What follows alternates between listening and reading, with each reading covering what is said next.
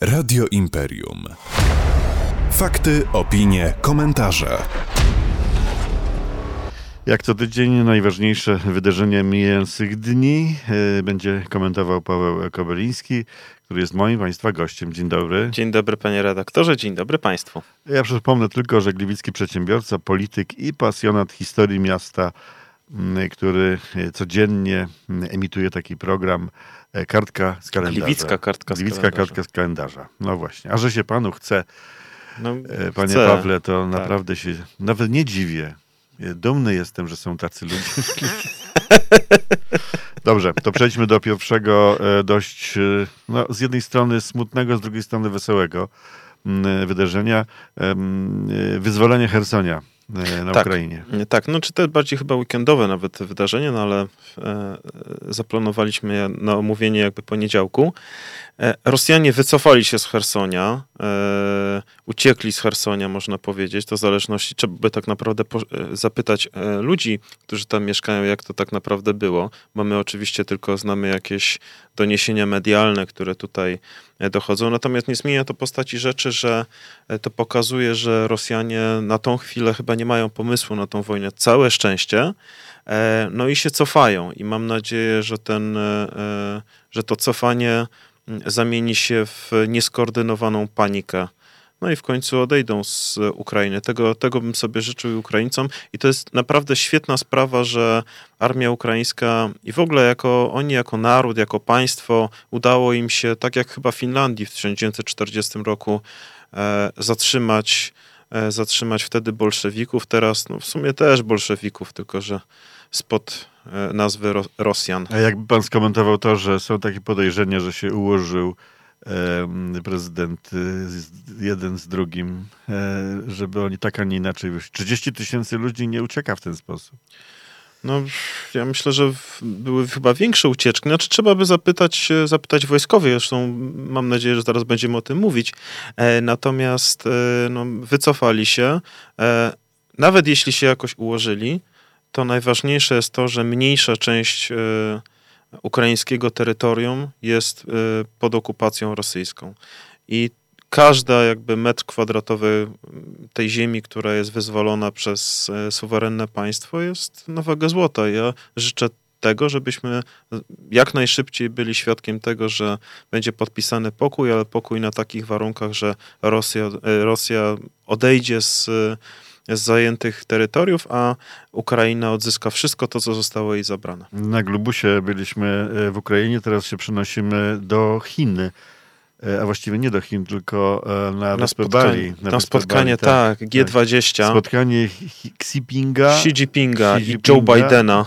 No właśnie, ludzkość, no właśnie. No wydaje mi się, że to tak kiedyś byliśmy przyzwyczajeni z historii, ja akurat tych, ja pamiętam jakąś tam jakąś wizytę jeszcze Gorbaczowa w Moskwie, tam pamiętam takie, że to ważna osoba była e, i, i, jechały takie limuzyny, ale teraz najważniejsze osoby na świecie to jest prezydent Stanów Zjednoczonych i prezydent, e, prezydent e, i przywódca ludowych Chin. No, powiedzmy I- że przewodniczący partii. No, tak, tak, tak, tak, tak. I tak naprawdę no, te osoby e, będą kreować teraz następną rzeczywistość. To jest teraz mamy taki jakby kolejny, kolejne starcie dwóch supermocarstw e, i to one zdecydują o tym, jak ta wojna, myślę, będzie wyglądać. To znaczy ani Chinom, ani e, nie jest po drodze z tą wojną, bo przecież e, kryzys e, uderza Ale- ale niesamowicie. Mówi pan o wojnie e, Na Ukrainie. Na Ukrainie, no Na. Ukrainie, bo kryzys, brak popytu ze strony Europejczyków, który jest jakby... No, motorem napędowym był gospodarki chińskiej. Oczywiście, oni, oni cały czas żyją na eksporcie, mimo że bardzo mocno budują jakby swój własny, własny potencjał, to cały czas jednak w dużej mierze są nastawieni na eksport.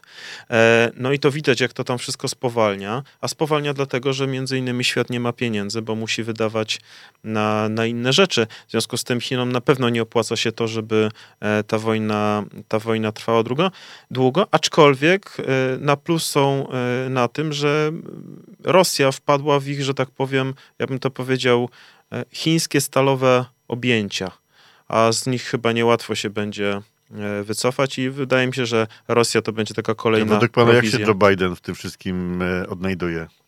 Myślę, że jednak całkiem nieźle i wszyscy ci, którzy myśleli, że człowiek, który ma tam 70 parę lat, już nie, nie będzie się nadawał na prezydenta i, i szybciej się przewróci niż zrobi coś, e, coś konstruktywnego, jednak się chyba nieźle zdziwili, więc jednak siwa głowa, a tu jednak pełny energii facet był. I ja tego naprawdę, naprawdę doceniam, bo to bądźmy szczerzy, no przecież facet chyba ma 78 lat, czy tam podobnie. Wtorek e, jeszcze y, zwrócił Pan na uwagę na to, że ludzkość przekroczyła liczbę 8 miliardów. Tak, no statystycznie y, jest taka informacja, że właśnie we wtorek narodził się 8 miliardowy obywatel Ziemi.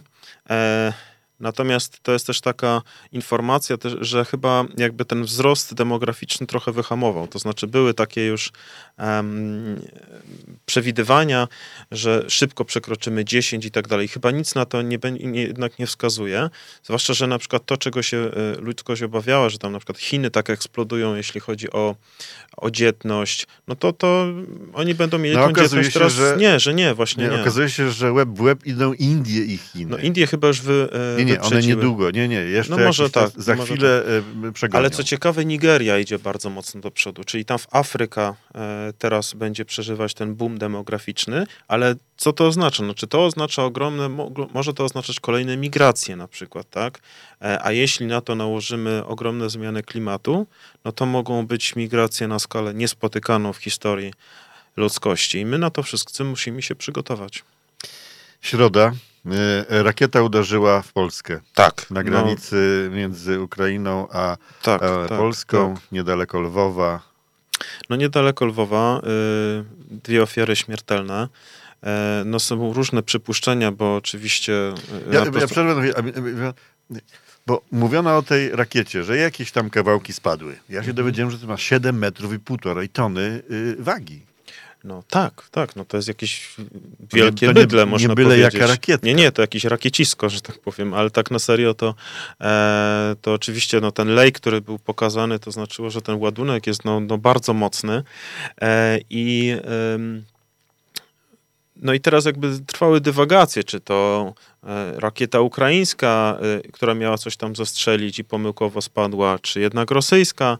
No teraz chyba wszyscy są na etapie tego, że to jednak Ukraińcy próbowali coś zestrzelić, ale na przykład nasz gość czwartkowy, i tutaj płynnie, jeśli mogę, panie redaktorze, przejść do czwartku, do czwartku. bo w czwartek gościliśmy w Centrum Kultury Jazowia e, generała Skrzypczaka, twierdzi właśnie, że taka każda rakieta... jeszcze, generał broni. Generał broni, tak, generał broni w stanie spoczynku e, był naszym gościem i udzielił bardzo dużej ilości wyczerpujących odpowiedzi na różne tematy. Zresztą ja bardzo zachęcam, żeby zapoznać się jeszcze z e, tą wizytą, bo ona jest w kilku różnych miejscach również... E, publikowane w internecie, tak, można publikowane znaleźć. w internecie, można to spokojnie znaleźć. Ja serdecznie zapraszam, bo tam było bardzo dużo pytań z sali i również o tym rozmawialiśmy. I teraz rozmawialiśmy również o geopolityce, o tych rakietach, e, o, o, o tym, o naszych zbrojeniach, o bumarze, o obrumie, o tym wszystkim, o, o tym przemyśle mm, przemyśle zbrojeniowym, który, e, który, e, który przecież jest tak bliski również tutaj Gliwiczanom i, i, e, nie tylko zresztą nam, ale w ogóle chodzi o polskie zbrojenia, nasze bezpieczeństwo. W związku z tym ja bardzo serdecznie zachęcam, żeby z tym materiałem się zapoznać i w ogóle osobiście to świetny gość jest, powiem szczerze. Miałem okazję potem rozmawiać z nim. E, byliśmy na takiej kolacji, rozmawialiśmy. Naprawdę świetny człowiek, warto, warto słuchać tego, co on ma do powiedzenia. Oczywiście nie zawsze trzeba się z wszystkim zgadzać, ale jakby na to nie spojrzeć, jest to były, e, były sekretarz stanu w Ministerstwie Obrony, były dowódca naszych wojsk lądowych, człowiek, który dowodził wojskami w Iraku, no człowiek o niesamowitym doświadczeniu i bardzo dużo rzeczy widział, wie i rozumie. I nam, jako osobom, które e, tak tylko jakby z doskoku e, wiedzą coś o armii, albo to oczywiście niektórzy się interesują, ale jednak to jest praktyk, tak? I on bardzo dużo rzeczy opowiedział. Ja serdecznie zapraszam e, na to, żeby to obejrzeć, również z tego... Jakby pan wziął, panie Pawle, słuchawki, ja bym teraz jakieś 20-30 sekund Jasne. tego spotkania odtworzył i, i żeby pan wiedział, o czym mówimy. Czy stać Polskę na utrzymanie 300-tysięcznej armii zawodowej? Zawodowej podkreślam. Na pewno nie. Jeszcze nikt nie policzył kosztów utrzymania armii 300-tysięcznej zawodowej. Chciałbym znać tych, którzy to policzyli. Ale nikt nie chce się przyznać.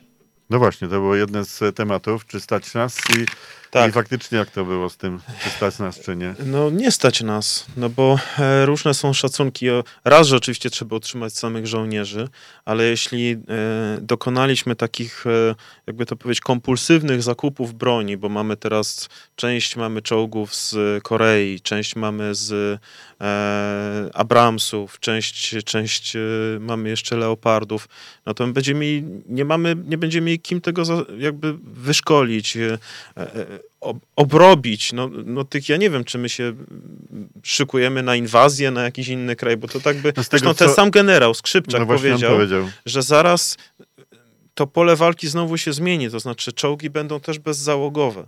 No i my teraz Ale powiedz- powiedział też bardzo ważną rzecz, że my właściwie nie mamy wroga. Nie ma na, na nas ktoś napaść, ponieważ Rosja jest Znaczy, właściwie tak, no wykrwawiona. Rosja, Rosja w tym momencie jest wykrwawiona. Rosja w tym momencie, tak twierdzi generał, że Rosja w tym momencie jest uwikłana e, w tak w, e, w swoje, swoje Wewnętrzne e, sprawy, bo wewnętrzne jeszcze sprawy, tak, tak, tak. Republik byłych, które... Że na tą chwilę atak nam nie grozi. Natomiast oczywiście to wcale nie oznacza, że za kilka lat czy za kilkanaście lat No, jakiś, powiedział dwa pokolenia. No to za kilkanaście, tak? E, 20 może. Że to wcale nie oznacza, że ten e, atak nam nie będzie groził, więc może my zamiast już teraz inwestować w e, relatywnie sprzęt jakoś tam koncepcyjnie przestarzały, może powinniśmy już wybiegać, wybiegać w przód. Ja się aż tak na tym nie znam, No i- ale dlatego warto właśnie wysłuchać kogoś, bo tam cała ta rozmowa właśnie na tym, na tym też opierała się, że warto wysłuchać kogoś, kto też zna koncepcje międzynarodowe. Przecież to był człowiek, który e, był w wielu, e, wielu miejscach w Stanach Zjednoczonych na, na szkoleniach e, i tam mu dużo, dużo rzeczy powiedziano, jak przyszłe pole walki będzie wyglądać, bo tak naprawdę pole walki ukraińskie to jest pole walki często sprzętu z lat 60. i 70. No. To, co tam jest, no to No, to jest... musimy trochę no, podgonić. tak, tak, Został gonimy, nam piątek. E, Bogusław Grabowski. E, Kto to jest Bogusław Grabowski? No to jest były powiedzieć? członek Rady Polityki Pieniężnej i finansista, bardzo znany ekonomista. I o stanie publicznych e, dzisiaj się wypowiedział, cytuję, pożar w burdelu. Dlaczego?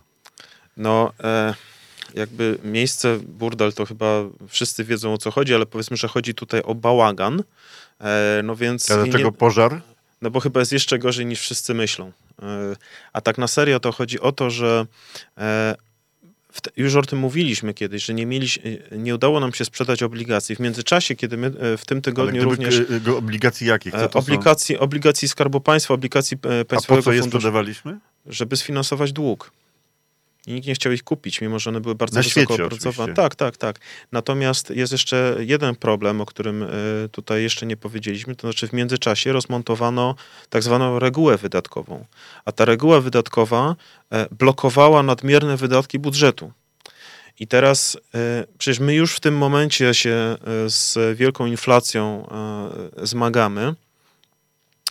I nic na to nie wskazuje, żeby działania rządu miały przeciwdziałać tej inflacji. Niedawno, niedawno prezes powiedział, że No, będzie, najważniejszy piętna- prezes. tak, będzie 15 emerytura, no ale ja się pytam, skąd jest ta emerytura? No, emerytura jest albo z podatków, albo z dodrukowanych pieniędzy.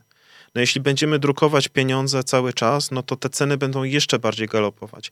I większość osób, które prawdopodobnie będzie słuchać tej audycji, pamięta dużo lepiej niż ja koniec lat 80. i początek lat 90., kiedy inflacja była 600% czy No, 680. przez chwilę, to tak długo nie było. E, no może właśnie długo nie I było. potem przyszedł a w- krwiożerczy no, Balcerowicz. Tak, ale, y, ale i całe szczęście. Dusił wszystko w No zarodku. i właśnie całe szczęście. Bo, No tak, ale e, to zduszenie to jedni rozumieją w ten sposób, inni inaczej. No to panie redaktorze, ja powiem tak. Wtedy ja rozumiem, że strasznie bolało, tak? E, Jak, jak, jak trzeba było zdusić tą inflację. Teraz będzie boleć, ale troszkę. Ale jeśli teraz nie poboli przez chwilę, tak? To obudzimy się zaraz z ręką nocniku i znowu będziemy mieli to samo. Będziemy mieli to, co Turcy, to, co wtedy właśnie mieliśmy te 600 kilkadziesiąt procent. Znaczy to jest dole, dolewanie oliwy do ognia, to co, to, co jest robione. I każdy odpowiedzialny polityk powinien mówić o tym, że inflację trzeba zmniejszać, gasić, ale są tylko i wyłącznie, no, jest parę elementów, to znaczy to jest rzeczywiście, to są jakieś wyższe stopy procentowe, przede wszystkim e, To nie jest drukowanie pustego pieniądza. A kole... ja rozumiem, że są wydatki już obiecane nawet. Tak? Sprowadza się to w sumie do Ale- tego, że trzeba mieć mniej pieniędzy, mniej wydawać. Tak, No, e, mniej wydawać i mniej drukować pustego pieniądza, po prostu mniej drukować, mniej rozdawać nie swoich pieniędzy. Znaczy każdy, większość, może nie każdy, ale większość polityków lubi rozdawać nie swoje, tak? Albo się gdzieś tam na przykład e, e, jest jakaś ogromna inwestycja i, w, ostatnio była jakaś, otwierali dwa kilometry drogi i tyle było polityków, że oni się nie mieścili do przecinania wstęgi, tak? Teraz będziemy mieli też chyba w Gliwicach jakąś kolejną inwestycję, wszyscy będą wiwatować, jak to świetnie. No to nie są pieniądze polityków, tylko to są pieniądze obywateli i to oni rękami tych, można powiedzieć, polityków czy wykonawców e, robią te rzeczy. No to niech obywatele się cieszą, przecinają wstęgi, a niekoniecznie politycy, którzy się będą przy tym, przy tym lansować. Tak? Musimy jest- kończyć. Pożar. Bulderu. Ale proszę mi powiedzieć, kto będzie strażakiem? Czy w ogóle ktokolwiek gasi na razie ten pożar według... Następny pana rząd będzie. Ja mam nadzieję, że e, następny rząd e, będzie. E, Ale sądzisz pan, że Złożony- ten nie jest w stanie ugasić? ja myślę, że nie. Ja myślę, że nie. Ja myślę, że to jest e, nie, rząd bardzo niekompetentny, który doprowadził do tego bajzlu, który mamy. To nie żadna inflacja Putina, to są bzdury. Tyle, to łatwo zrzucać, tak? Ale odpowiedzialność jest tutaj, w Polsce. Dzisiaj ciężko było pod koniec. Y, Paweł Kobyliński, gliwicki przedsiębiorca, polityk i pasjonat historii miasta, był moim Państwa gościem, a rozmawialiśmy o wydarzeniach mijających y, dni w tym tygodniu. Dziękuję Aha, bardzo. Jeszcze chciałbym zaprosić na spotkanie z Borysem w poniedziałek. Budką. Budką. Koniecznie. No to już Pan zaprosił. Zaprosiłem. Dziękuję Dzięki. bardzo, do usłyszenia. Radio Imperium. Fakty, opinie, komentarze.